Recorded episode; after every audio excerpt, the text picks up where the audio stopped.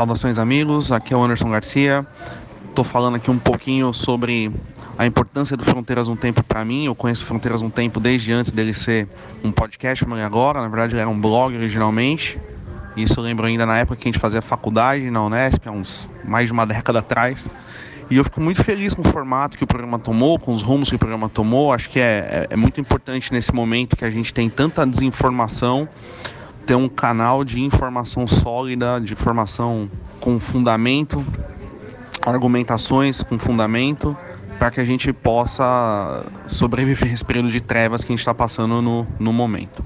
O Cé também pediu para eu falar um pouquinho sobre a questão do apadrinhamento, né? Eu acho que eu fui um dos primeiros padrinhos do programa e eu faço isso com o maior prazer, porque a gente vive um momento onde você tem muita gente falando e nem sempre você tem conteúdo relevante. Então, quando você encontra um conteúdo relevante, um conteúdo que é importante para você e que você sabe que vai ser importante para terceiros, mais do que simplesmente elogiar, a gente vive a era do like. E o like e o dislike são muito simples, eles não custam nada para a gente, por isso a gente faz isso de uma forma tão fugaz, né? Então, acho que o apadrinhamento é um momento, é uma ação onde você demonstra realmente o quanto você se importa com esse projeto tá bom? Quero deixar um abraço para todos vocês e desejar sorte para todos. Um abraço. This is Sparta! Independência ou morte! It's one small step for man. I have a dream. E saio da vida para entrar na história. Este é o Fronteiras no Tempo, um podcast de história.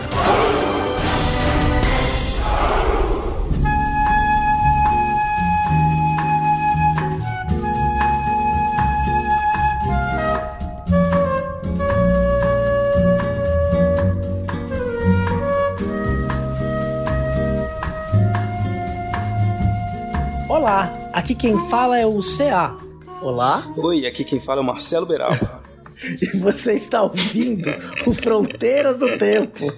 Um podcast de história, sempre do mesmo jeito. Enfim, nossa entrada é essa daí, é nossa marca. Vamos lá. É, nosso bordão, não é? Como estás, é. meu amigo? Estou muito bem. Quer dizer, é, não, tô bem, vai. Vamos falar assim.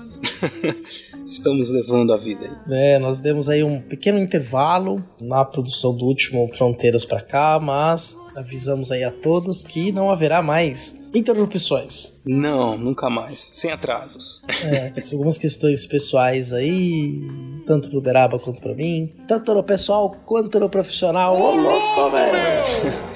mas nós estamos preparando muitas novidades para as fronteiras em breve, então aguardem que a gente se recolhe um pouco, mas volta com coisas boas para vocês. Mas hoje, Ceazinho, querido amigo, nós vamos falar do quê? Hoje, Beraba, nós vamos falar de uma coisa doce, de uma Muito coisa bom. saborosa que traz alegria para a vida. Ah, coisa boa. Vamos falar sobre o que então? Vamos falar do fim do governo Bolsonaro.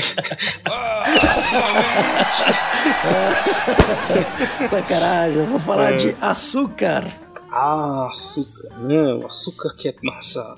Esse produto tão maravilhoso nas nossas vidas, que a gente consome a todo momento, a indústria fica enfiando ele na nossa goela abaixo toda hora, mas que tem uma história muito importante, né? Pra nossa sociedade, para o mundo em geral. Podemos arriscar a dizer que a história do açúcar ela está amalgamada com a história do Brasil. Exato.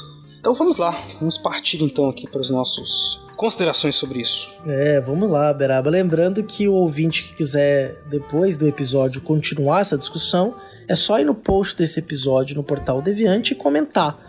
Depois você vai saber aí outras maneiras de entrar em contato com a gente. Entra lá no deviante.com.br barra podcasts, barra fronteiras no tempo, ou na página principal, clica no banner aqui desse episódio e comenta no episódio. Vamos ampliar a discussão, vamos participar aí, vamos criar uma comunidade maneira. Isso mesmo, Cia. E você pode também mandar um e-mail pra gente no fronteirasnotempo.gmail.com. Manda lá suas perguntas que a gente fala com maior doçura para vocês. A gente responde tudo, todas suas dúvidas, todas suas críticas. É, como diria aquela canção, com açúcar, com afeto.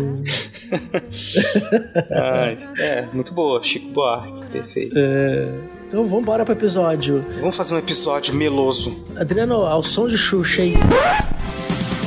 Doce, doce, doce. Porra, tanta música melhor, se você vem com essa, mas tudo bem. É, vamos lá. do Chico a Xuxa, do luxo ao lixo. Vamos lá então. Vambora.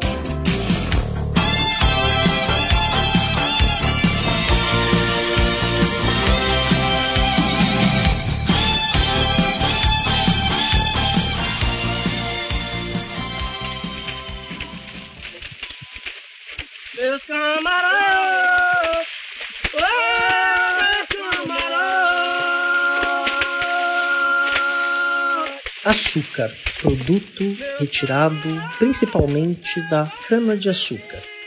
Também pode ser tirado da beterraba, mas o grosso de sua produção vem deste produto vegetal. Podemos dizer que a história do açúcar mudou o mundo, mudou o comércio ocidental e forjou, com uma série de outras características, a história desse país em que nós vivemos hoje. É sobre isso que o Fronteiras no Tempo vai se debruçar.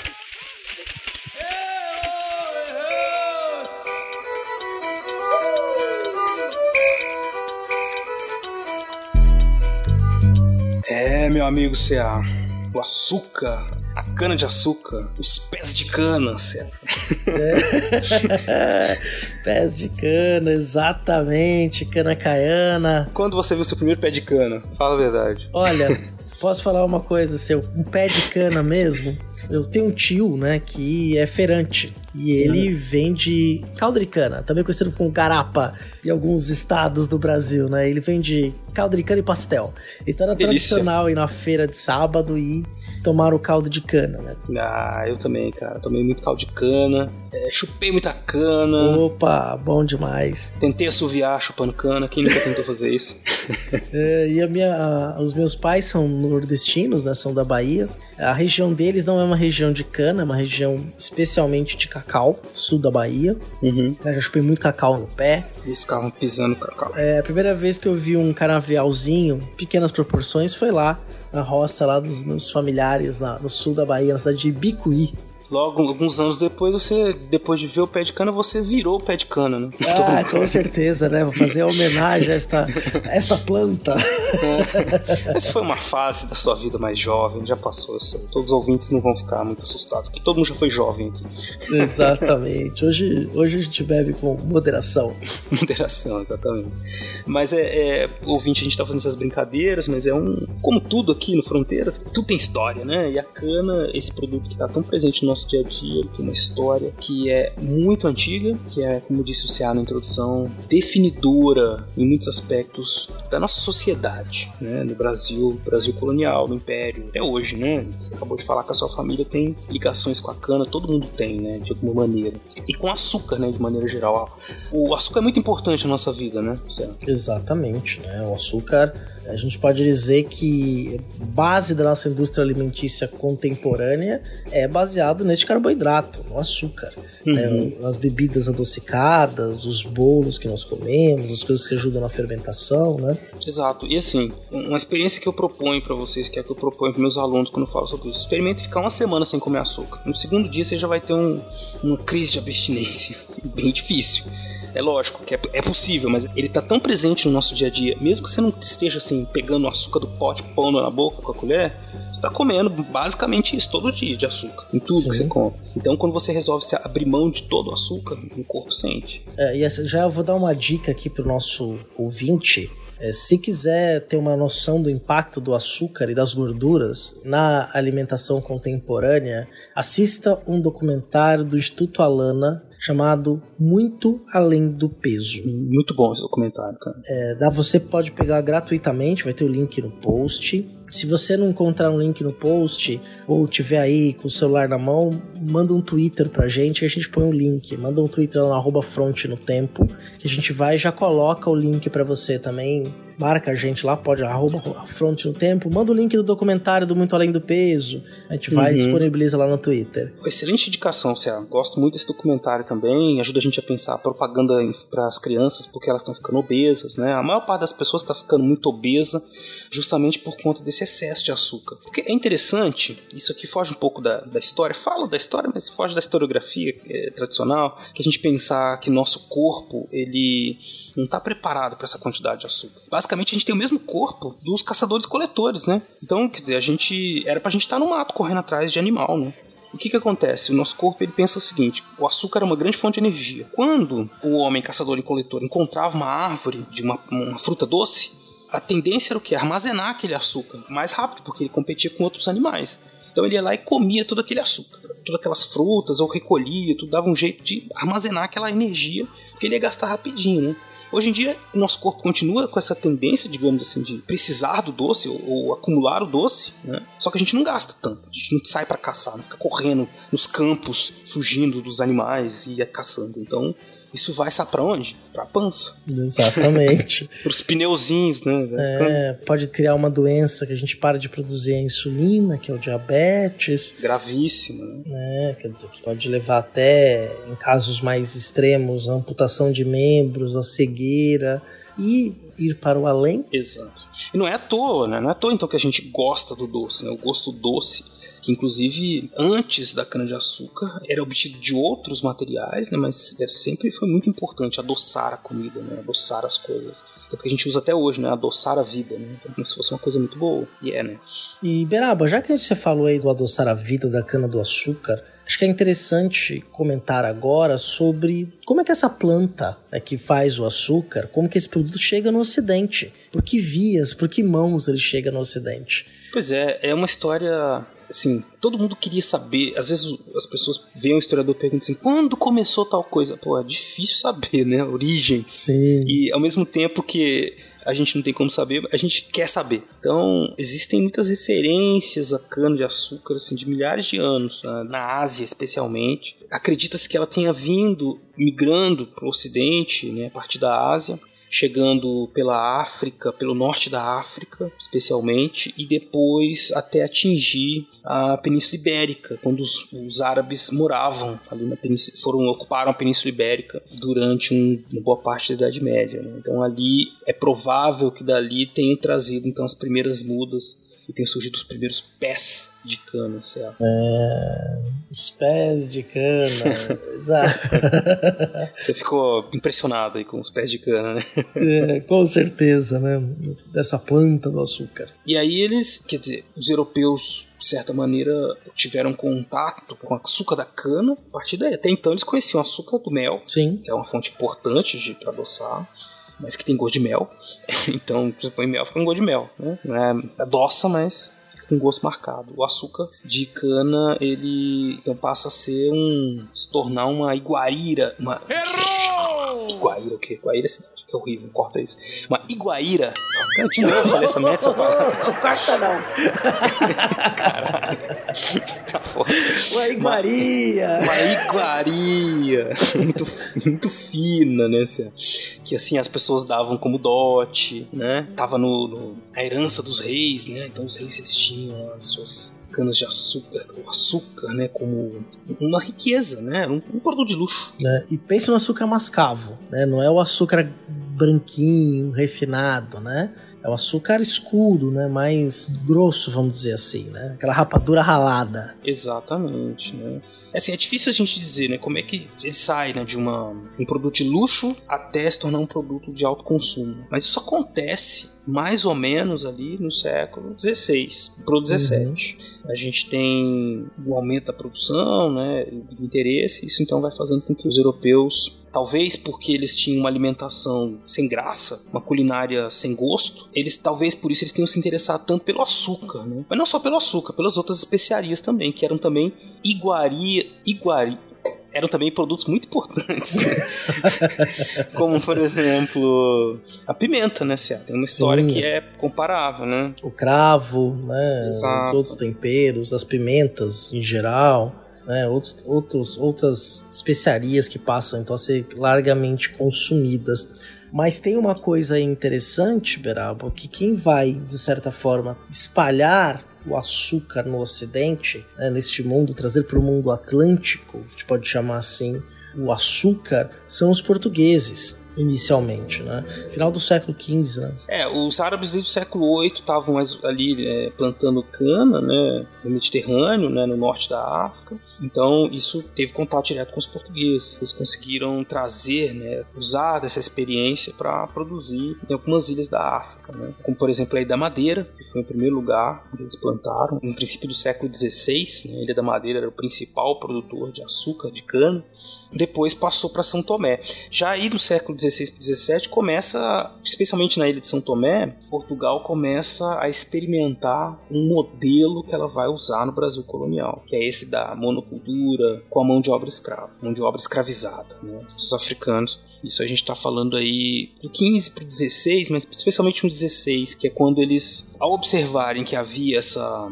possibilidade né, de muitos lucros com a produção do açúcar, transferem esse modo de produção, essa experiência para a colônia americana. Inclusive até a Ilha da Madeira muda de atividade, né? Porque outra atividade que Portugal descobriu na época que era muito lucrativa era o tráfico negreiro, né? Exatamente, Beraba. Nós comentamos esse ponto no episódio das grandes navegações e também no episódio do tráfico negreiro. É, só para retomar a ideia, acho que é bem interessante nesse momento, é que os portugueses começam a navegar pelo Atlântico ali. No... Eles começam as primeiras experiências ainda no final do século XIV, começam a identificar isso no século XV. Segunda metade do século XV, a questão começa a ficar mais pungente, né? Então eles já começam ali a colonizar algumas ilhas no Atlântico africano e depois vão estabelecendo algumas possessões, né? Pequenos feitorias ao longo da costa africana. E começam então a produzir o açúcar nestas ilhas, já utilizando mão de obra escravizada. Inclusive, os primeiros engenhos que foram construídos é, no Brasil seguiram exatamente o mesmo modelo, a mesma estrutura arquitetônica, a mesma estrutura de maquinários, vamos dizer assim, maquinário manual, né? Que destas mesmas ilhas do Atlântico Africano. Exatamente. Então é, é, bem interessante essa experiência justamente por isso, né? E os portugueses já traziam esse produto para vender na Europa. Eles começam essa produção e esse açúcar vai entrando lentamente né, na culinária, aí passa as receitas, os doces. Né? Portugal é, tem muitos doces na sua culinária, por exemplo. É uma maravilha, inclusive. E a gente também, né? Tem... Sim, nós temos mais, né? Inclusive, mais, inclusive. o europeu, quando come os nossos doces, fica até espantado com a quantidade de açúcar que a gente coloca. Acho que a gente não economiza açúcar, né? Não, a gente tem muita coisa doce aqui, cara.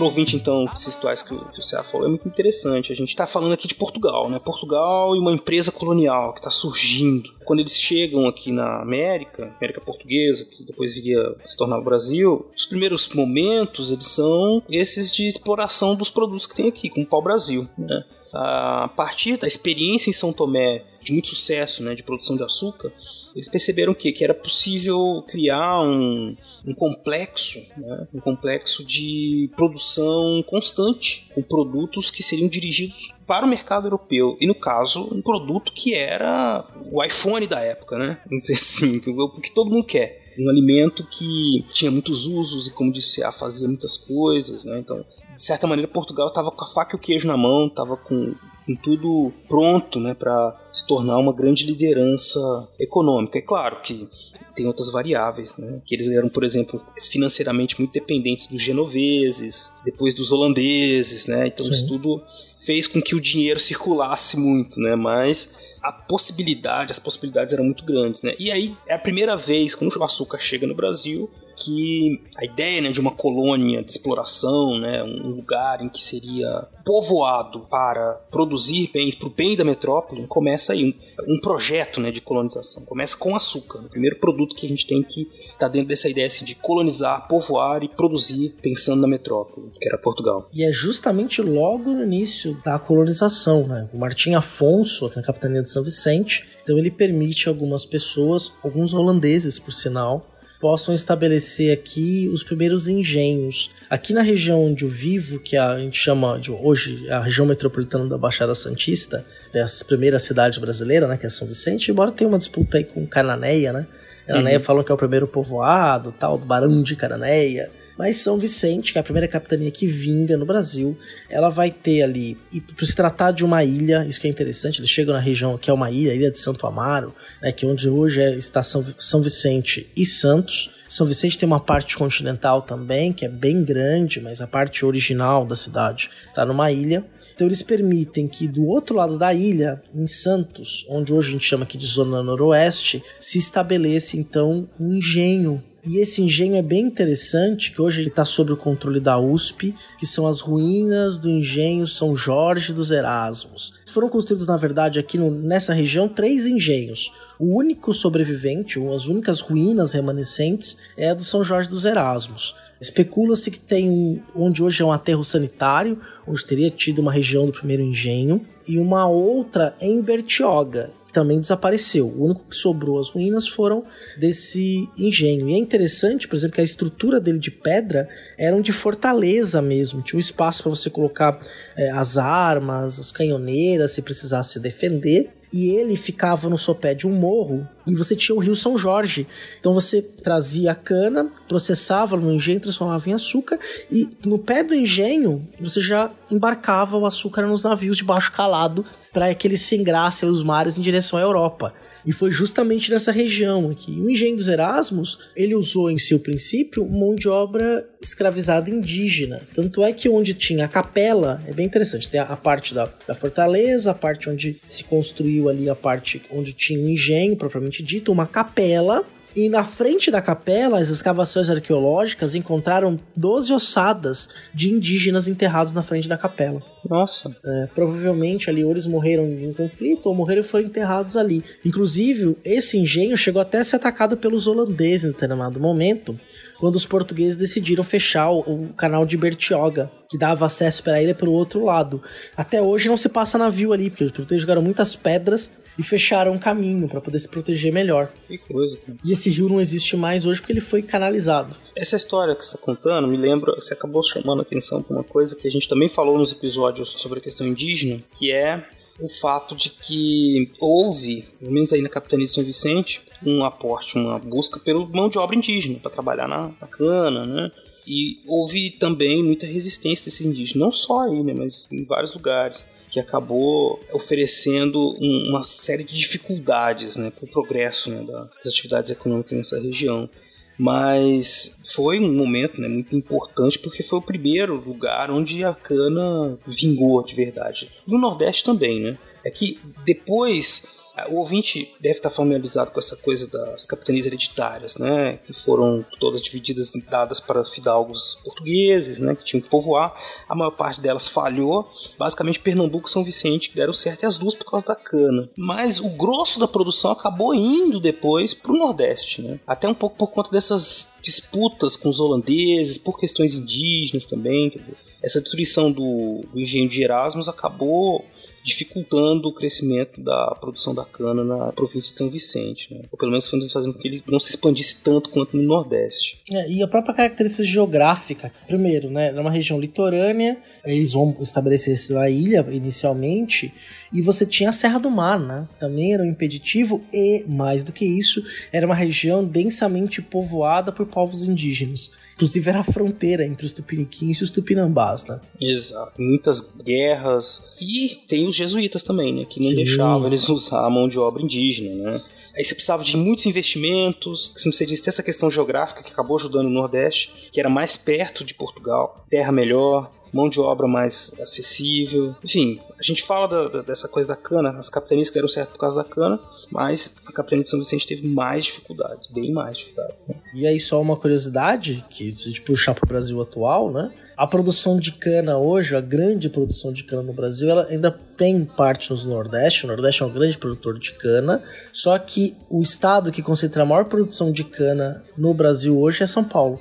As maiores usinas de cana de produção de açúcar, né, as maiores usinas de açúcar, de etanol, estão localizadas no estado de São Paulo. Para você ver como uma história com a qual nós estamos muito ligados, né? A gente falou um pouco disso no começo, né? O açúcar na nossa vida, mas todo mundo que mora na região, algumas regiões do Nordeste, mas o Sul, o Sudeste especificamente, né? Principalmente Rio de Janeiro, interior de São Paulo, Minas Gerais, seguindo pro Triângulo Mineiro, tem muita cana, muita usina, muita cana, enfim. É completamente modernizado, né? Com colheita feita por máquinas. E o interessante do, da produção do açúcar ou, ou, dos derivados da cana é porque, por exemplo, é, a cana, depois que você colhe, leva ela para triturar o bagaço, o bagaço dela é incinerado. Essa incineração é usada em pequenas usinas termoelétricas. Inclusive, algumas até vendem o excedente de energia para a rede elétrica maior, que está privatizada, né? Por exemplo, em Ribeirão Preto, eu não sei como está a situação hoje, mas durante um período,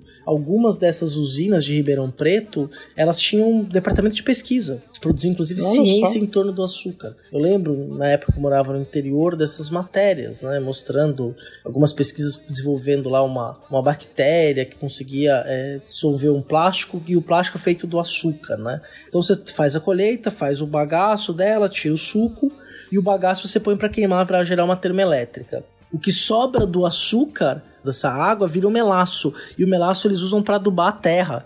Né? Então, assim, o ciclo do açúcar ele é muito sustentável, embora ele use uma área muito grande e até 2015, se eu não me engano, no estado de São Paulo é, proibiu-se queimadas para você limpar o terreno e fazer a colheita do açúcar. Hoje não pode fazer mais isso né? Mas durante um bom tempo você usava, né? Esse carbono que você produzia com açúcar, né? próprio etanol, você desperdiçava ele fazendo queimada das plantações. Né? Pois é. E é interessante que isso que você falou, porque se você volta numa obra, essa, tudo essa mecanização, essa reutilização, tudo isso é tudo muito recente. Sim. Até algumas poucas décadas atrás, ou poucos anos, Ainda existia colheita feita manualmente, ainda existe, né? Existe, existe, existe sim. Existe, com manual, queimadas, né? Pra, primeiro você queima com canavial, depois corta. Aí você fala, nossa, mas então o que acontece? O que acontece é que são as técnicas muito parecidas que eram usadas lá nos primórdios, né? Mesmo no século XVII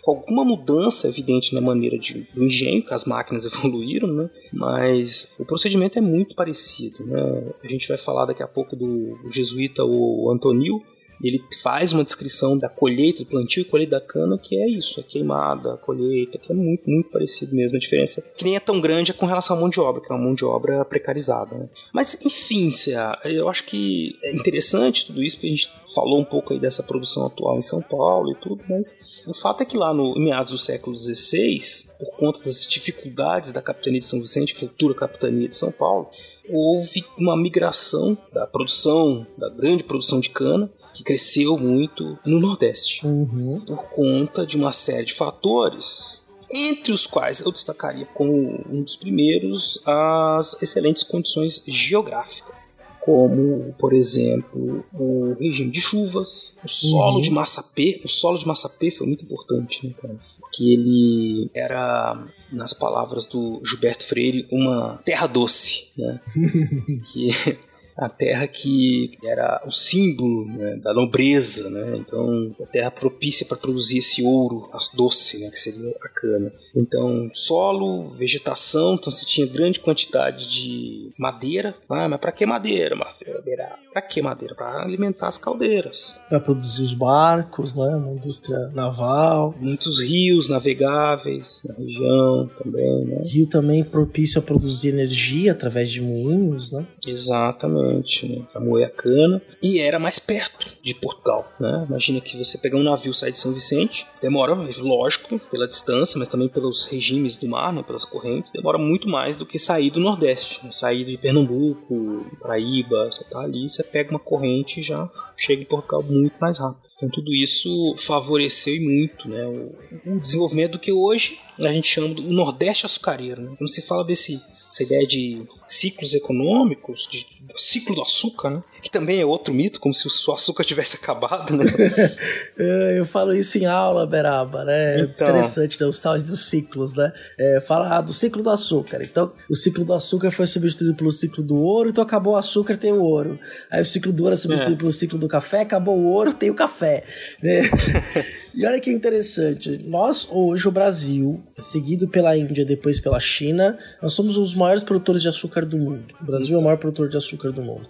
O Brasil é o maior produtor de café do mundo. E tem uma coisa que é uma curiosidade do ciclo do ouro. Quando o Dom João chega aqui e abre os portos, quem começa a fazer a exploração do ouro em Minas são os ingleses. Eles triplicam a produção do ouro. O ouro não acaba, o ciclo do ouro não acaba ali. Essa riqueza continua sendo produzida e explorada ao longo do século XIX. É que a gente foca depois só no café, nos nossos manuais de história, nos livros didáticos, e não percebe, né, não, não trabalha nesse ponto, que havia um país como esse, né, uma região como essa, uma diversidade econômica. Né, o açúcar continuou sendo produzido e continua sendo produzido no Nordeste, o ouro, o café, né? E aí depois teve uma variação industrial, obviamente, né? uma urbanização do país lenta e gradual ao longo do século XX.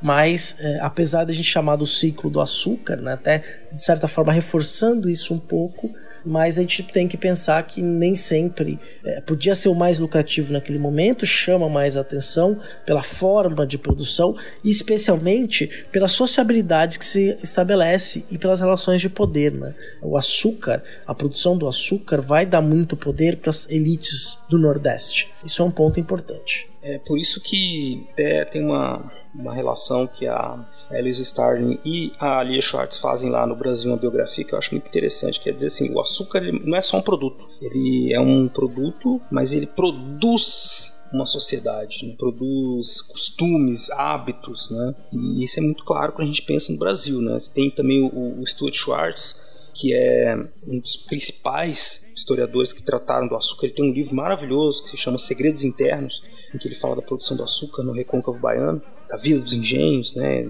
todo o processo de produção, enfim. E ele diz que o, o açúcar, né, a produção, as propriedades açucareiras contribuíram para estruturar toda a colônia, para determinar a trajetória social e, e estabelecer os parâmetros do sucesso da colônia. Ou seja, um produto que cria códigos, tipos sociais, costumes, e que no caso da colônia brasileira, colônia portuguesa na América, definiu o, o, sucesso, né? Porque foi graças aos altas lucros do açúcar, né? Portugal conseguiu se estabelecer de fato, né? nessa grande faixa litorânea que é hoje depois se tornou o Brasil. Né? Então você vê daí a importância desse produto, desse ciclo, um ciclo que acabou, né? Tá sempre aí. Sim, exatamente, né?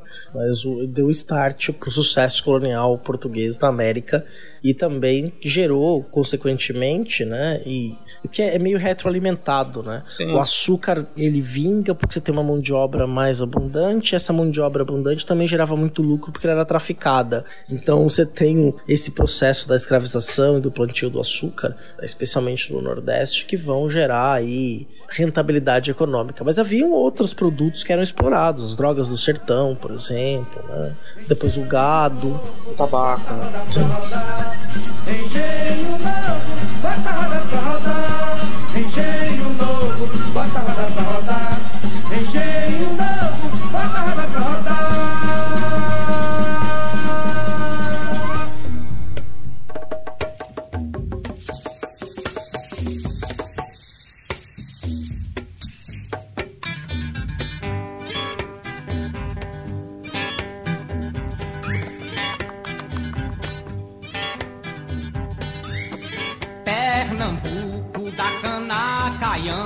do verdinho, do cajado, mel. Se destina vida severina, a moer na usina, o amargor do fel.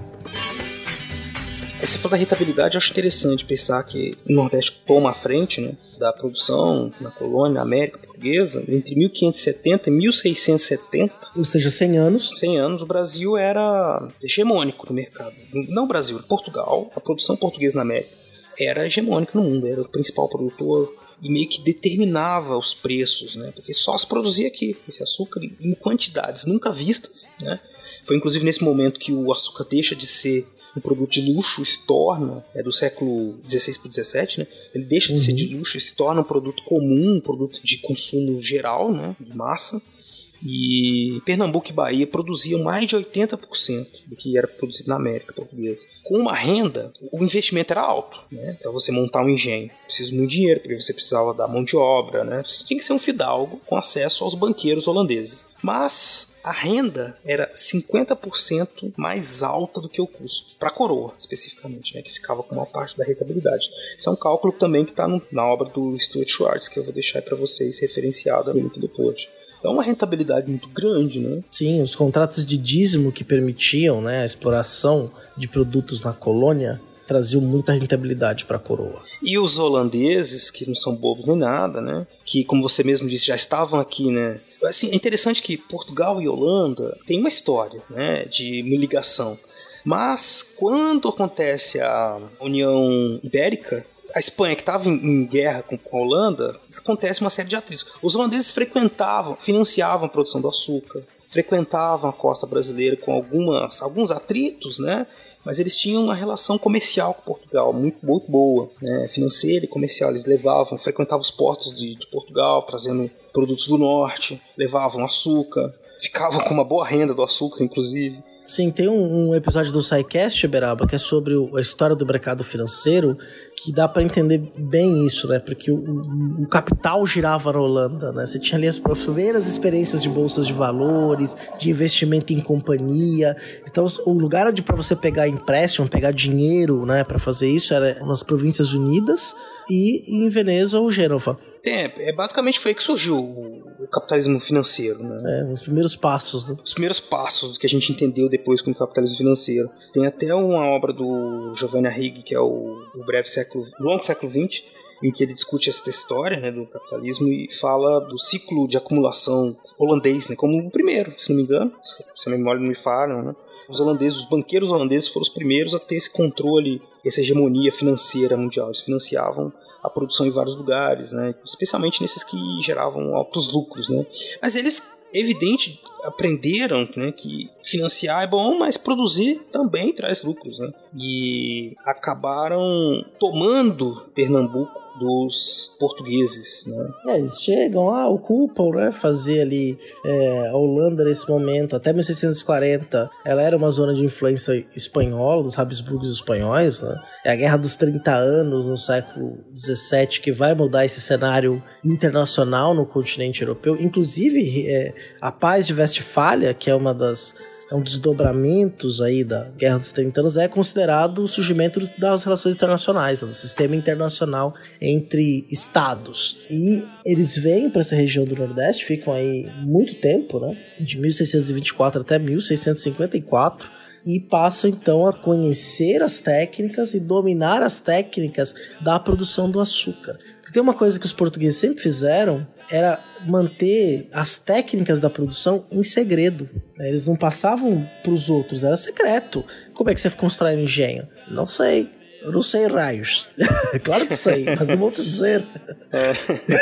e, é, exatamente. Inclusive, o, o, livro do, do Antonio que falava sobre isso, né? Uhum. Ele foi proibido, justamente porque estava dando de bandeja todos os segredos da produção da cana, né? Sim. E, sabiamente, os portugueses mantiveram esse conhecimento e o domínio desse conhecimento por gerações, dominando uhum. o mercado, né? dominando esse negócio no mundo. Tudo bem, né? Que a gente está falando, parece que não é uma exaltação, porque a gente não pode esquecer nunca que isso foi feito à custa de trabalho escravizado, indígena Exatamente. e negro, né? Então, é, isso é uma questão que esse açúcar é tingido de vermelho também, né? Ele não é branco. Lógico, não, exatamente. Isso aqui é uma parte que a gente vai adentrar em breve, né? Essa parte social. Por enquanto a gente está tentando observar aqui, o ouvinte deve ter percebido essa conjuntura geral. O açúcar, ele é um produto do Atlântico, né? Tá muito ligado a todas essas guerras, disputas, essa formação do mundo atlântico, o açúcar é um dos personagens, né? Tanto que os preços estão ali variando, né? Até esse momento aí da ocupação holandesa, havia uma tendência de alta constante do preço do açúcar. Né? Então, era um produto muito visado, era ouro, né? Porque ele estava sempre subindo de preço. Com uhum. a vinda dos holandeses, investimento holandês direto na produção, tudo que você falou, né? Começa uma queda nesse preço. E esse preço vai variando, né? Até 1650, mas ele está sempre muito ligado a isso: guerras entre Espanha e Holanda, ocupação holandesa, expulsão holandesa, né? Mas é um capítulo à parte, né? Pro 20, o 20 deve ter ouvido falar já sobre essa história do Brasil holandês, né? Maurício de Nassau e tudo. Recomendo o livro do Evaldo Cabral de Melo Neto, Brasil Holandês, um clássico da historiografia brasileira. Mas é um episódio, Beraba, acho que o Brasil Holandês merece um episódio merece. exclusivo. É, mas houve aí depois um desentendimento, né, entre os habitantes portugueses ali da região. Não vamos falar nem brasileiro, porque aqui não se vê como Brasil, né, da América Portuguesa aqui, e que depois acabou resultou na expulsão e um uma retomada do controle da região pela administração portuguesa, pela administração ultramarina e também aqueles homens locais que perderam aquele poder, né? Eles retomam. Também, inclusive, com a ajuda de escravizados, né? É um, é um, é um processo, por isso que merece um episódio à parte, porque é cheio de histórias aí interessantíssimas. Mas é interessante, vamos falar da produção do açúcar. Quando os holandeses chegaram, muitos portugueses fugiram, abandonaram os engenhos, destruíram, queimaram tudo. Os que ficaram, os holandeses fizeram uma coisa que os portugueses nunca fizeram: instauraram a tolerância religiosa e a convivência, digamos. Quer dizer, os portugueses que quisessem ficar produzindo podiam ficar. Eles tomaram, eles tentaram reativar alguns engenhos que foram abandonados ou que eram de inimigos, inimigos declarados. Mas de maneira geral era assim, tolerância. Quer ficar, quer produzir, tá aqui, pode produzir, só que pra Holanda agora, né? Então essa situação inédita, né, assim, naquele momento, também ajudou os holandeses a continuar um bom tempo ali, né? Mas eles enfrentaram mesmo assim muita resistência, né, isso que você falou. A produção no Nordeste caiu muito, né? Eles aprenderam como é que foi tudo, mas esses abandonos, essa que eles não conseguiram convencer, acabou fazendo com que a produção fosse ficasse muito comprometida também por causa da guerra, né? Que a coroa portuguesa gastava muito dinheiro com a guerra e cobrava muitos impostos. Os produtores, por exemplo, os produtores do Recôncavo Baiano reclamavam muito que eles tinham que sustentar a guerra contra a Holanda, né? Pagando impostos. Mas acho que uma das principais consequências da vinda dos holandeses, a expulsão dos holandeses, foi justamente o fato que os holandeses aprenderam as técnicas e depois puderam levá-las para o Caribe, né? Sim, pelas Antilhas, produzir açúcar a partir da beterraba. Exato. E produzir mais açúcar, concorrer com os portugueses, gerando aí uma, uma divisão desse mercado bem grande, né? Sim, a colônia portuguesa na América, a América portuguesa deixou de ser então é, a rainha dominante da produção deste, deste produto que adoça a nossa vida e passou a ter concorrência no mercado, né? E lembrando que é, eram os holandeses que acabavam comercializando isso para o restante da Europa, né? Então os holandeses também passaram a ter uma vantagem competitiva ali. Eles, eles, eles já estavam, especialmente os judeus cristãos novos, né? Uhum. E essa coisa também, que eram muitos eram judeus. Sim. Que no mundo católico era proibido, né? Sim. E eles eram grandes é, participantes desse processo de, de comércio né, europeu. Exatamente, mas isso não quer dizer que o, a colônia portuguesa não continue na, na liderança em termos de produção. Os holandeses produzem, mas em termos de volume, a América Portuguesa continua sendo maior. É, mas é que aí, é que aí a, o preço vai. Sim, o preço cai. É, digamos, isso, né? exato. O preço cai, porque aí você tem mais, mais oferta, você tem as vantagens que a Holanda dá para o seu próprio açúcar. Né? Então isso tudo vai fazendo que Portugal perca um pouco daquele ouro, ouro doce que elas estavam. E, na verdade, século XVII, final do século XVII, o ouro é descoberto né, na região das Minas e Portugal também já começa. É ok, né? A gente teve uma queda aqui com o açúcar, continua produzindo muito, é importante. A gente acabou de falar que o ciclo do açúcar não acaba, mas o ouro se torna aí o, o alvo, né, dos interesses portugueses. No século XVIII. E é interessante, né, que vai ser o açúcar o ouro, né? Que vai passar a ter uma, um, destaque e também o algodão no Maranhão, né? O Maranhão começa na região ali do norte, do Grão-Pará, a plantação de algodão ali no século XVIII vai ser muito forte ao ponto no período das guerras de independência norte-americana, das 13 colônias, o, a América Portuguesa passa a ser o maior produtor e exportador para a Inglaterra, especialmente de algodão. Cia, então vamos falar do, da história social do açúcar? Vamos falar da parte social, acho que é fundamental. Nós estamos falando aí muito de, do viu metal, economia, né? Estamos falando de economia, metal, de ganhar dinheiro, de investimento. A gente tá assim, a gente tem que mudar o mindset agora, Beraba. A gente tem que falar da questão social. Vamos lá. Cara, é questão social. Ai, meu Deus, me dá um tiro em mim, Beraba. Peguei o vírus do coach. Coach tem que acabar.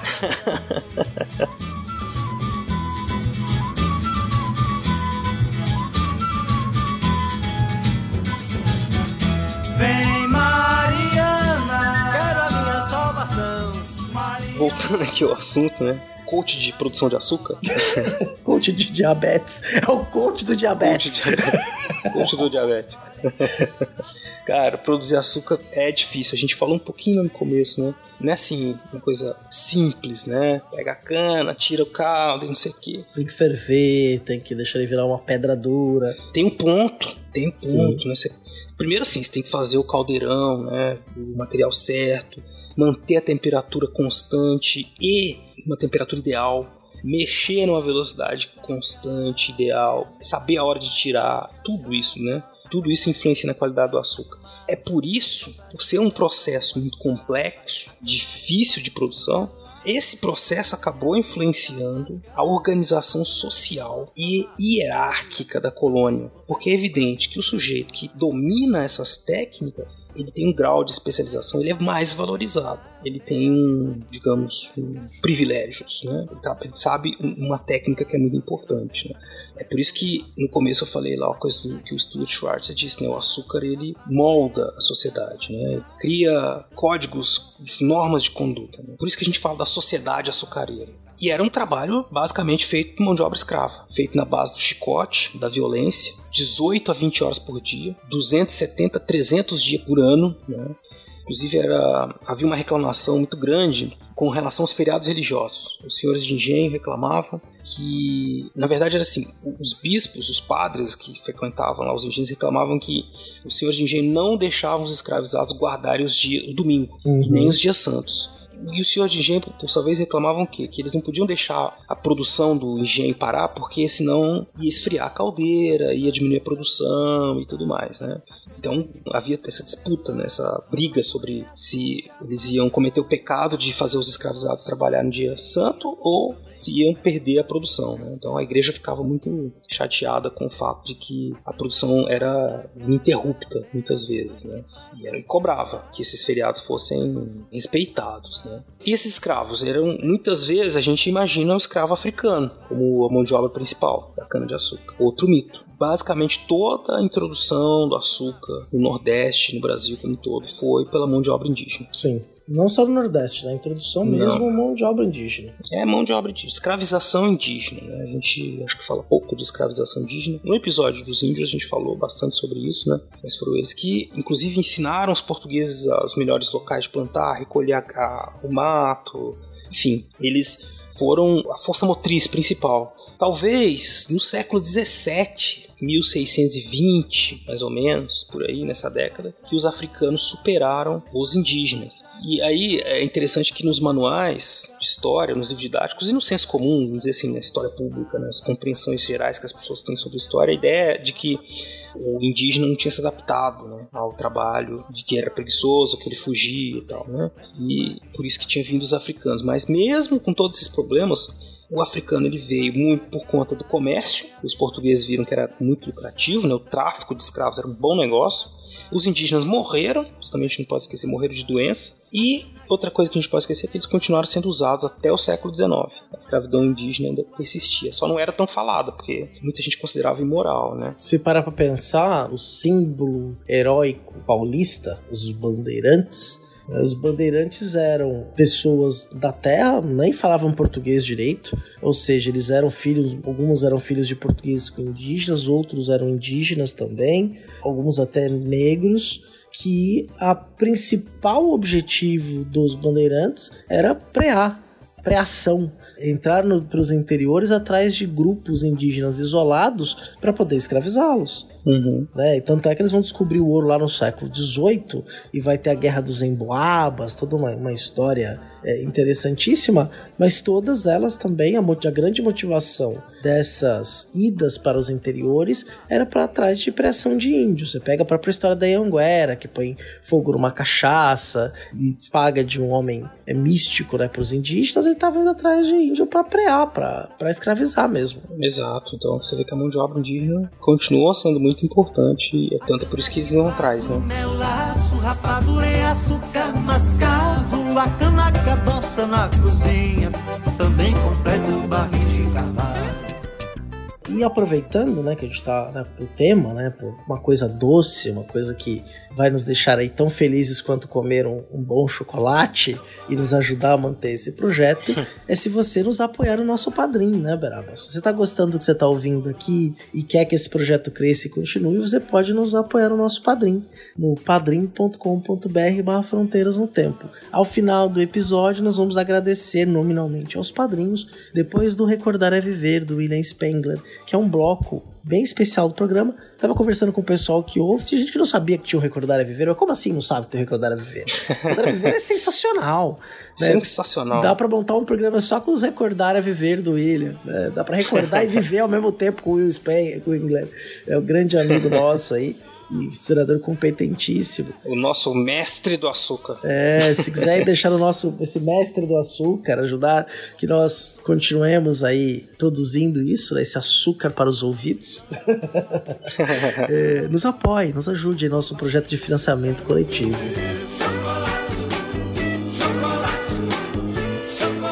E voltando então, né, Fubera falou de mestre de açúcar, né, é bem interessante, né. Você vai ter também os engenhos, né, e é engraçado que o, eng- o engenho, ele era um engenho para produzir o açúcar, mas essa questão social é tão poderosa que o engenho vira um lugar, né, que Uhum. dentro do engenho você tinha a Casa Grande, a senzala, né, quer dizer, da, da, da área do senhor de engenho deste homem que era um nobre da colônia, inicialmente o fidalgo, depois filhos da terra, não filhos da terra seguinte, né, descendentes de portugueses, que eram portugueses também, que viviam aqui, que passam a ter esse controle, que viviam na Casa Grande e em torno à senzala, que era o dono da coisa toda, né, dentro do pater familias, como chamou o Gilberto Freire, né, esses universos fechados né, em torno da escravidão. E os engenhos, eles eram movidos à tração animal, né? eles eram puxados por parte de carros de boi. Colocavam-se ali os trapiches, né? E esses os bois ficavam, eram puxados e também é, eram movidos à água, como eu já tinha comentado lá atrás, né? Sobretudo a questão dos rios, né? Abundantes em algumas regiões do Brasil que ajudavam também nesse movimento. É, isso é interessante pra gente pensar que houve investimentos para que os engenhos se tornassem mais eficientes, né? É, Você tinha esses de água com carro de boi. Tem uma, uma questão muito interessante do desenvolvimento tecnológico dos engenhos, que barateou, inclusive, a produção dos engenhos, que foi a invenção do engenho vertical, que acabou fazendo com que ele se tornasse mais barato, né, a construção dos engenhos, e o perfil do, do colono produtor era de agora alguém menos abastado, mas ainda assim abastado, lógico, né?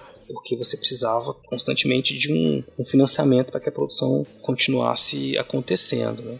Além da máquina engenho, tinha também a questão das caldeiras, né, que era preciso ser produzidas, né, de ferro e cobre. Elas eram importantes, todos, todos aqueles materiais, né, que, que eram usados para tirar o- os produtos, né, da cana. Que a gente, quando fala de mestre de açúcar, a gente pensa que é um sujeito que controla todo esse processo, né, e é por isso que, como disse o CA, o engenho vira um lugar que é um- uma simulação da sociedade, né? Porque tem uma hierarquia, tem o dono de tudo, seria o rei, o senhor de engenho, o nobre, né? E essas pessoas, quanto mais próximo, quanto mais técnica você tivesse, que trabalhasse né, na- no engenho, mais status social você tinha, né? Como nós já tínhamos falado, você tem as caldeiras, que eram feitas normalmente de cobre e de ferro. Utilizava-se muita madeira, né? 20% do custo mais aproximado aí do funcionamento do engenho era da preação da madeira, né? do, do corte da madeira. Então, para caldeira, para só para as estruturas. E você também tinha uma outra questão, né? Os portugueses aprendem a fazer o açúcar branco e aí eles não necessariamente passam pelo refino do açúcar. E uma Uhum. coisa também que é outro ponto que acaba criando um estereótipo para toda a escravização, processo de escravização no Brasil, mas que ele é muito típico da questão da produção do próprio açúcar, era a grande quantidade de escravizados envolvidos nessa produção. Chegava em torno de 60 e 70 de escravizados e envolvia um número um pouco maior, chegando a 100 a 120 pessoas, porque nem todo mundo que estava envolvido na produção do açúcar era necessariamente escravizado. O grosso era, né? Então você tem essa produção que a gente imagina. Quando a gente pensa, as pessoas pensam em escravização no Brasil colonial, as pessoas sempre imaginam um senhor de engenho com muitos escravos. né? Isso é uma característica de uma região geográfica específica e de um tipo de atividade econômica específico, que é a produção Exato. do açúcar.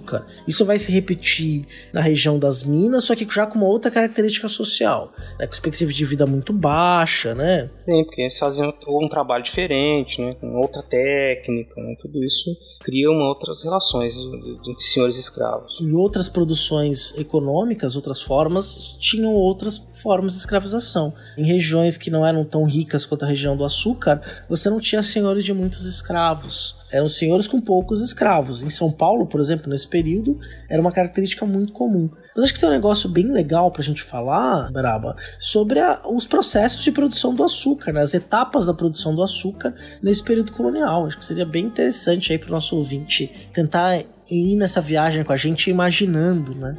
Como é que passava por esse processo de produção, né? A gente já falou, obviamente, da plantação da cana, do corte, moe, ferve. Ferveu. E aí o que acontece, Beraba? Bom, vou tentar explicar de uma maneira mais simples, né? São encaixadas, são feitos suportes em que são encaixadas umas formas, né? É colocado aquilo, o açúcar vai ser vai ser drenado, né, por essas formas. É uma é um purgar, né? Fica na casa de purgar, né, que é onde fica essas essas formas que depois elas são batidas, né, o açúcar da parte de cima dessas formas, aí se aplica um barro sobre esse açúcar que ficou ali, né, dentro dessa forma e depois joga água, né, por cima desse barro, né? Aí vai ser filtrado todo aquele, vai ocorrer um processo de cristalização, retira-se esse açúcar dessas chamados os pães de açúcar, né, que é ele fica no formato dessa forma, que tem tipo um formato de cônico, né? Do pão de açúcar do morro do Rio de Janeiro mesmo, sabe? do pão de açúcar. ele sai mais ou menos naquele formato é. do morro, que é um pão de açúcar. Exato. é, oh, de onde veio o pão de açúcar? Você olhou para que ele vira um pão francês? Não. Não. Era da separação dos, das formas de açúcar. É. Ele tinha esse formato meio cônico, né? Uma bolsa, né? E aí quando fazia essa vedação, é, você colocava, depositava aquele objeto, que era o açúcar, né, que fazia essa vedação, e umedecia, essa umidade penetrando por esse barro bem lentamente formava os cristais. Quando estava mais passado um bom tempo ali, que estava já cristalizado tudo, você desenformava o pão de açúcar. Né? Exato. Depois era só bater, separar, bater e colocar nas caixas para ser levado. Isso que o CA falou, então você tem o açúcar branco, que é o que mais. Olha só como que a questão da sociedade açucareira fala, conversa com a sociedade, o mundo que se vivia. O açúcar criando o mundo. O açúcar que era mais valorizado era o açúcar branco. Quanto mais escuro o açúcar, menos valor ele tinha. E aí você tinha, mas o Portugal vendia tudo, né? todos os tipos de açúcar, com especial atenção ao açúcar branco, que depois ia ser refinado. Eles vendiam para os holandeses, para os ingleses, que depois criaram a indústria do refinamento, né? Então Portugal meio que perdeu o bonde aí, né? Não, era um açúcar cristalizado, era um açúcar cristal. É, e, é, e, é engraçado, né? Porque essa experiência, se você quiser fazer essa experiência, não põe no café, não, que pôr açúcar no café é heresia. Os deuses do café ficam muito tristes quando você põe é açúcar é verdade, no café. É Mas alguma vez. Tô brincando. Pode que você gosta de tomar café com açúcar, você toma. Mas você pode experimentar, né? O açúcar mascavo, o açúcar cristal e o açúcar branco refinado. É, você vai perceber no teu paladar. O açúcar branco refinado, ele adoça muito mais. Fica muito mais doce. Né? Já o açúcar cristal, como ele não dissolve tão rapidamente no líquido, ele não fica tão adocicado. E o açúcar mascavo, ele tem um gosto mais próximo da cana de açúcar. Então ele não tem aquele doce, chega até a doer às vezes na boca, como o açúcar refinado. Quimicamente, não sei explicar isso. Pergunta no, no SciCat. Pega uma criança perto de você e pede para ela perguntar pro SciKids. Isso, isso que eu ia falar exatamente agora. Manda pro SciKids aí, que a gente vai descobrir, também quero saber. Eu adoro o SciKids. o açúcar da vida, o amor aí eu achei interessante, Cia, porque existe isso que você falou do senhor de engenho, né? E o senhor de engenho, ele era mesmo como se fosse um nobre da terra, né? Sim.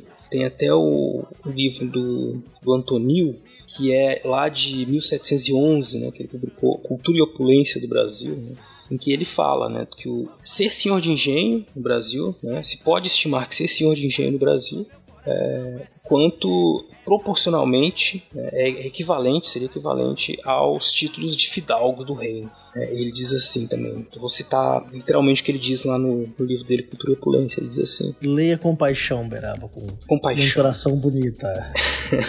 Eu vou ler tudo desde o começo. Ele fala o seguinte: Ser senhor de engenho é título a que muitos aspiram, porque traz consigo o ser servido, obedecido e respeitado de muitos. E se for, qual deve ser, homem de cabedal e governo, bem se pode estimar no Brasil o ser senhor de engenho, quanto proporcionalmente se estimam os títulos entre os fidalgos do reino. Porque engenhos há na Bahia que dão ao senhor quatro mil pães de açúcar e outros pouco menos, com cana obrigada a moenda, de cujo rendimento logra o engenho ao menos a metade, como de qualquer outra que nele livremente se moesse, e em algumas partes ainda mais do que a metade.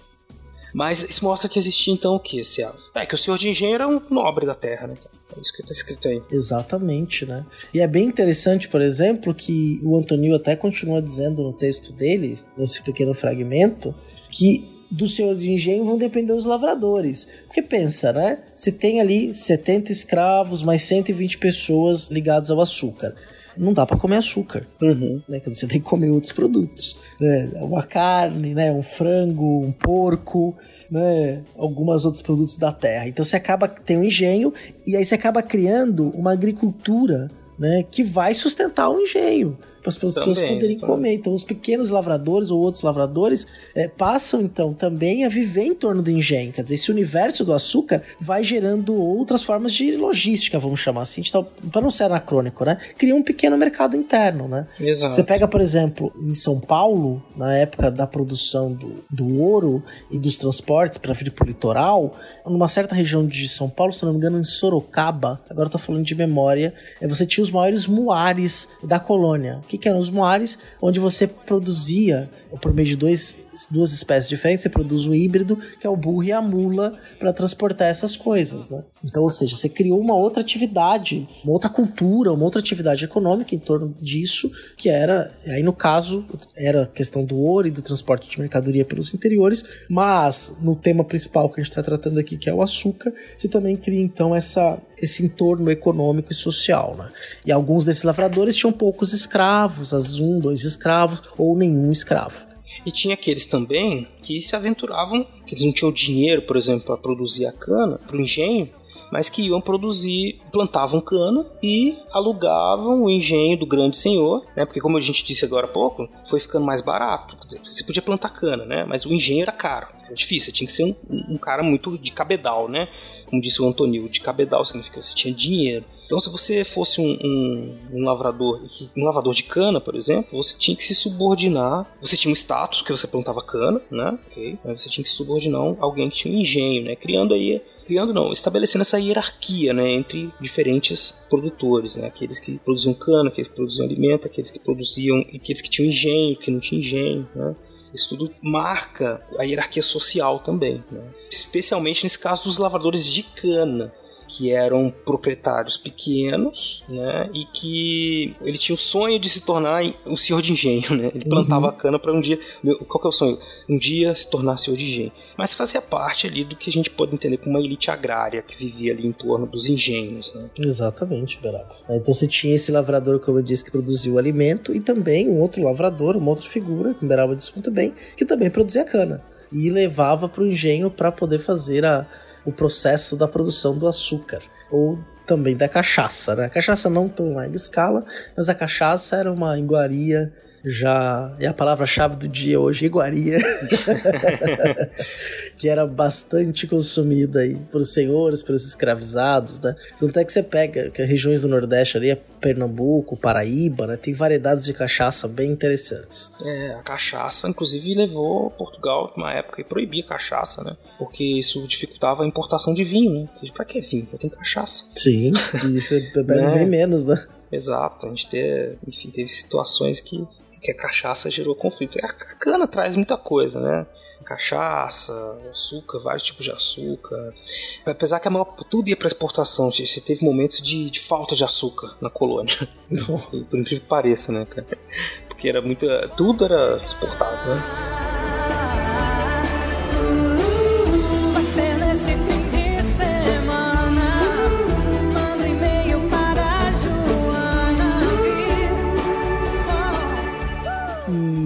Um ponto importante a ser ressaltado que a gente também não pode imaginar que essa história ela sempre foi da mesma forma desses mais de 300 anos. A gente está falando muito do período colonial, né? Então você entrou hoje muito no período colonial falando do açúcar, né? Justamente ali para trabalhar um pouco essa ideia do ciclo do açúcar. É, embora a gente conversou um pouquinho dos dias de hoje, com algumas coisas contemporâneas, algumas reflexões, mas para a gente também não, não ter dar a impressão que é sempre tudo muito igual, havia também, dentro da, do- da questão do trabalho em torno da produção do açúcar, uma possibilidade de mobilidade social dos escravizados, não é mesmo, Beraba?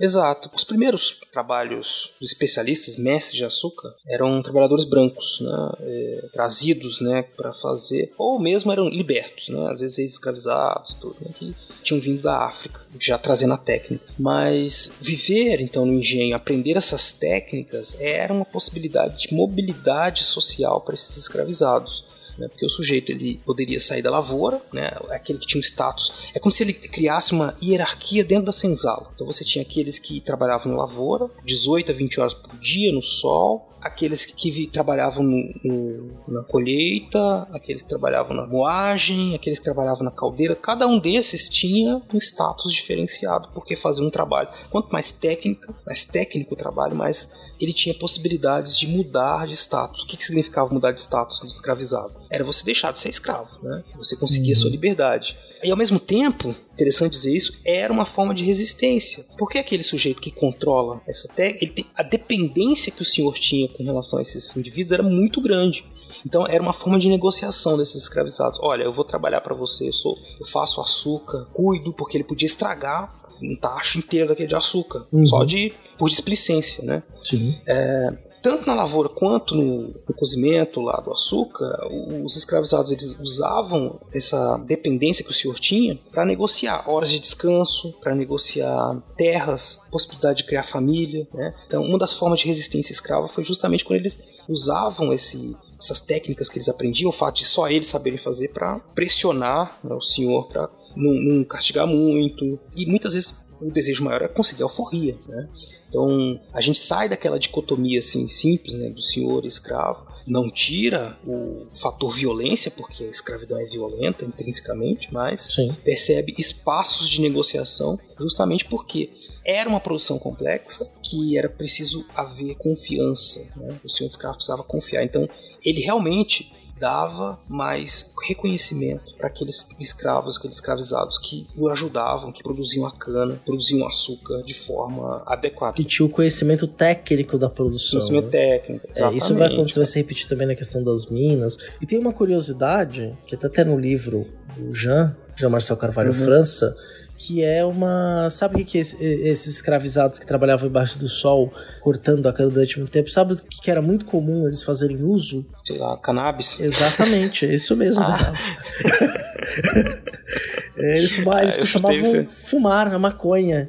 Né? Era uma forma também de suportar o trabalho, né? Eles fumavam e iam trabalhar. Né? Então era muito comum esse hábito. né? Os africanos trazem esse hábito, os africanos escravizados trazem o hábito do canabismo pro Brasil. Né? Uhum. Inclusive, o, o Historicidade, o último episódio do Historicidade da segunda temporada, o episódio 24, sobre a criminalização da maconha no Brasil, dá pistas disso, né? Exato. Foi a criminalização da cocaína, mas a gente falou de maconha. E porque justamente a maconha tá mais ligada a essa questão dos negros, né? Sim, exato. Pois é. né? Mesmo assim, né? Pô, 18 horas trabalhando no sol. Sim. Não não é uma maconha que resolve, não. Não, Enfim, não tem, isso não tem. Isso é só, era só um, um- paliativo. sim, exatamente.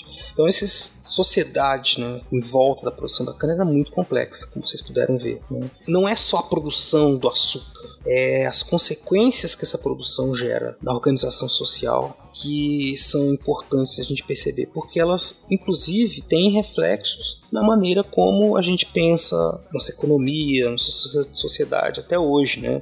A maneira como a gente pensa a produção como a gente produz açúcar até hoje, né? o que a gente faz com esse açúcar, quem produz, quem colhe, quem fica com os lucros, né? quem é o senhor de engenho hoje em dia, né, Cé? Os usineiros.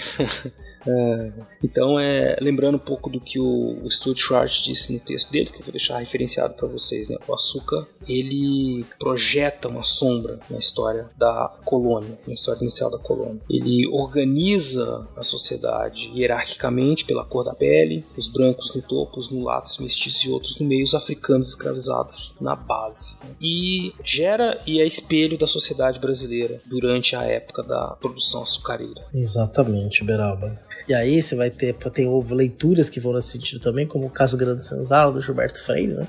Mostrando como esse mundo do açúcar ele forma esses ritos de sociabilidade, atividade econômica, sistema religioso, né, tudo isso em torno aí deste produto que nós, para nós é tão comum, tão barato né, de consumir no Uhum. mercado pelo quilo, né, mas que ele está muito ligado à história que hoje a gente chama de Brasil, né, a história dos- da América Portuguesa, que envolve os povos indígenas, povos africanos, povos europeus, protagonismo dos portugueses entre os europeus, mas também outros povos, né? Com mais de uma religião, protestantes, judeus e católicos em sua maioria. Exato. E, e, veja, você acabou de me lembrar uma coisa, o livro do Casa Grande Senzala, que traz um, um desenho né, do engenho, que tem toda essa questão também da posição, né? O engenho, a senzala, capela, e tem uma influência outras coisas que a gente não falou aqui hoje, né? Por exemplo, a, a questão da religiosidade. pra- os engenhos estão lá, né, meio que isolados, longe, né, então você tem a capela, a capela como símbolo de status, a organização da Casa Grande, assim, os oratórios, né? Você cria uma religiosidade. As festas que os negros faziam, né? Isso também gerando práticas religiosas. Há questões indígenas também que estão presentes ali, do trabalho indígena, das formas de, de plantio, de colheita, né? Que os Uhum. indígenas ajudam a criar, e a religiosidade indígena também está presente ali em alguma medida.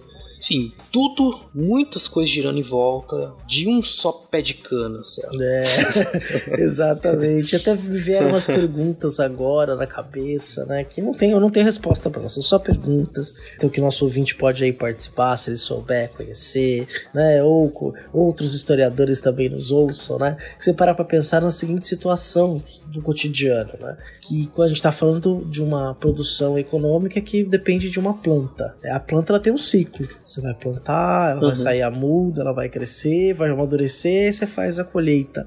E aí, obviamente, você tem que preparar o solo para a próxima colheita, mas tem intervalos, né? Tem momentos que você não Uhum. tá produzindo, a terra tem que descansar. E aí, né? Como é que era a sua sociabilidade nesse período, né?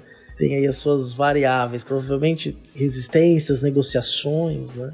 Fica uma pergunta aí no ar. né? Então, ou seja, quando a gente estuda história, pensa historicamente, sempre novas perguntas vão surgir, o historiador vai lá criar novos objetos, pensar novas problemáticas a partir muito do que a gente está vivendo nos nossos dias e vai então transformar essa área do conhecimento numa área que é viva, que é pujante, que nunca está acabada. E que é presente, né? Sim. Está à nossa frente. Exatamente. É, tá acontecendo, tá aqui, somos nós. Então a gente olha para esse passado, olhando para frente. E eu tô satisfeito, você acha que a gente conseguiu não falar tudo? A gente nunca fala tudo, mas Não, não dá para esgotar o tema. não, mas eu gostei do papo, cara. Acho que tá bom, hein? É sensacional. O ouvinte pode também escutar o SciCast, que vai estar linkado no post, sobre açúcar também.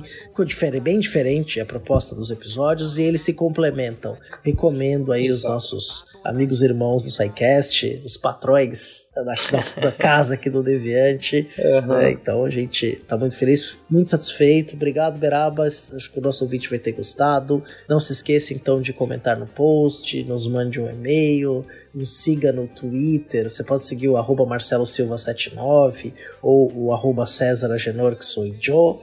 E se você puder, a partir de um real, da maneira, da melhor maneira possível, nos apoie também no Padrim. E você também nos apoie no Padrim, com o que você puder. Curta a nossa fanpage lá no Facebook, no facebook.com.br Fronteiras no Tempo. E o Twitter do Fronteiras, né? Que é o arroba Fronte no Tempo, com temudo. Exatamente, Beraba. Mas não desligue. Tem Recordar é Viver logo na sequência do Will Spengler. E fica aí para ouvir também nós agradecermos aí os nossos queridos padrinhos e as nossas maravilhosas madrinhas que ajudam esse projeto estar aqui. Que se não fosse eles, eh, esse projeto talvez não estaria vivo até hoje. É Já há um pouco mais de cinco anos. Exatamente. Então fiquem ligados aí. E nos encontramos em breve no Historicidade ou e no Fronteiras no Tempo. É, nos dois. Estaremos Nos sempre dois, juntos nos dois. aí. É, exato. então esse é um abraço pra você também, cara. Abração. Até a próxima. Até. Engenho velho gemedor, foste o grande pioneiro. Seu espírito não me engana, tu moías toda a cana que trazia o cambiteiro. De uma légua de distância, a gente já escutava o aboio do vaqueiro. O estalo do chicote que tangia um magote de boi gordo e tão faceiro. Engenho velho pra você, ainda tiro meu chapéu. Eu me lembro da doçura, do sabor, da rapadura, da garapa e do teu mel. Hoje passando em teu terreiro, ó meu velho pioneiro, que saudade que me deu. As moedas enferrujando, a madeira se rachando e o teu destino é igual ao meu. As moedas enferrujando, a madeira se rachando e o teu destino é igual ao meu.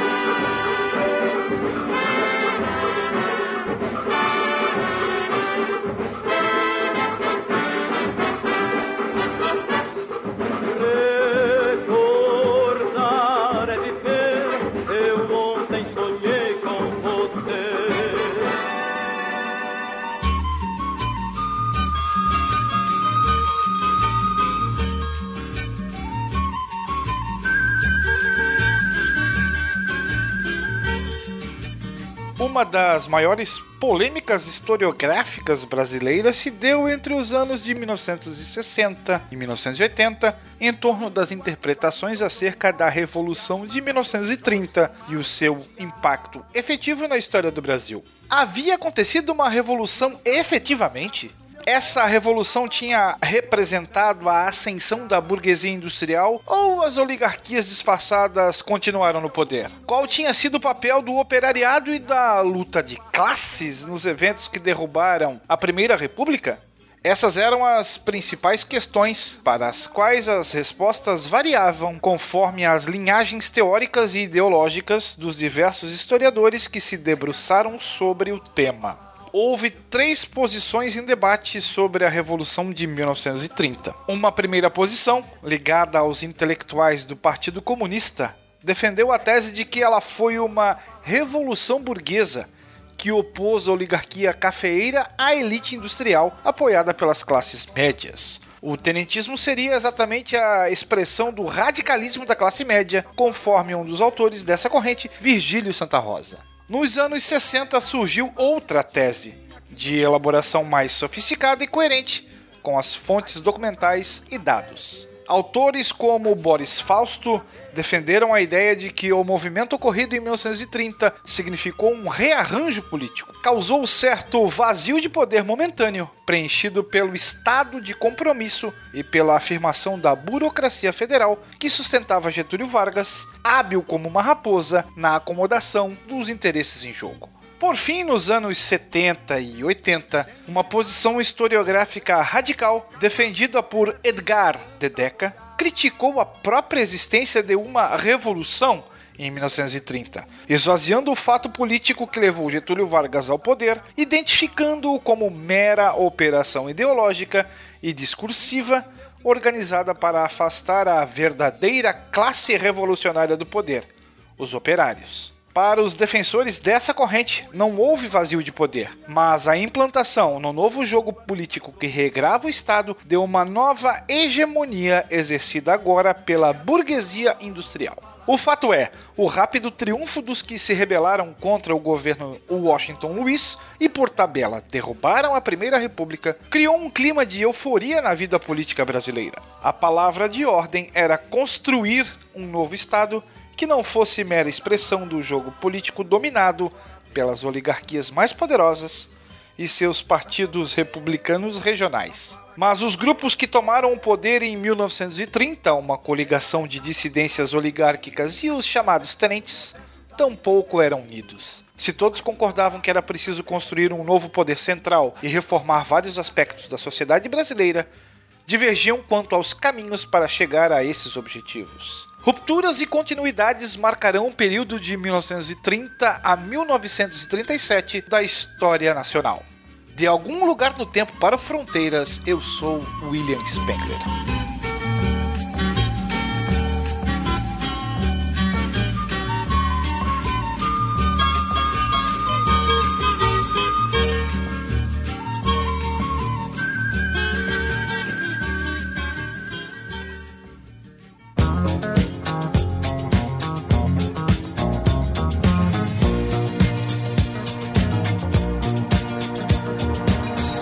Espero que você tenha gostado desse episódio, desse maravilhoso Recordar é Viver, né, de tudo que veio aí neste pacote do Fronteiras no Tempo.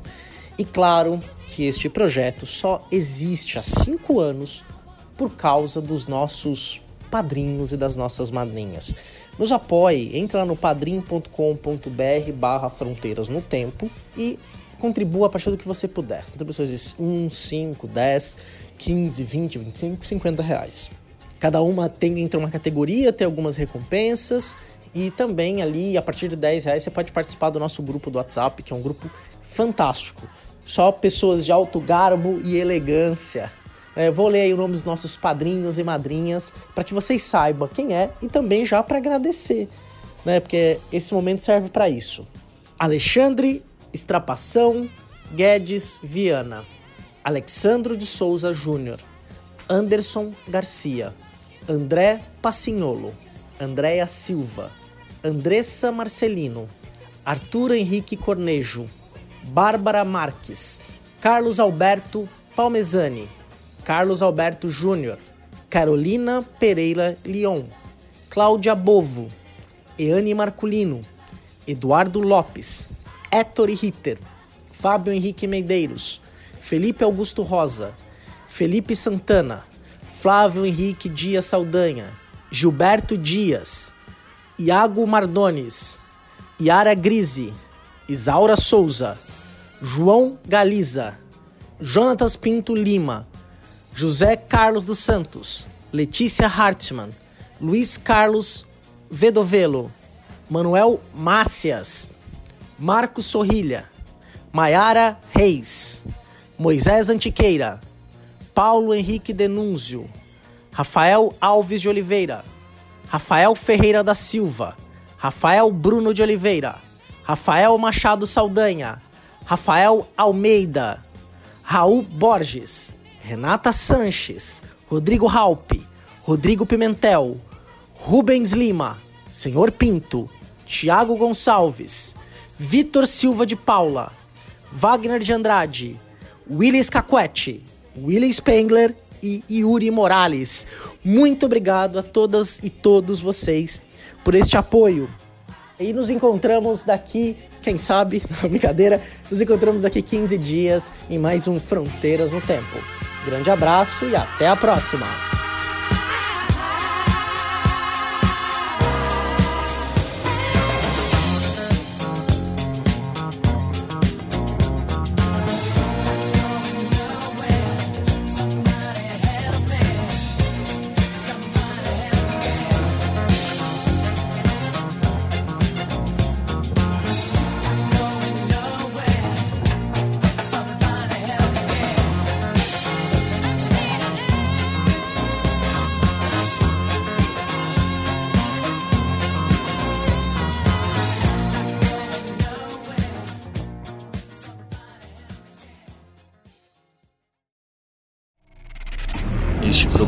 Foi editado por Talkincast, edições e produções de podcast.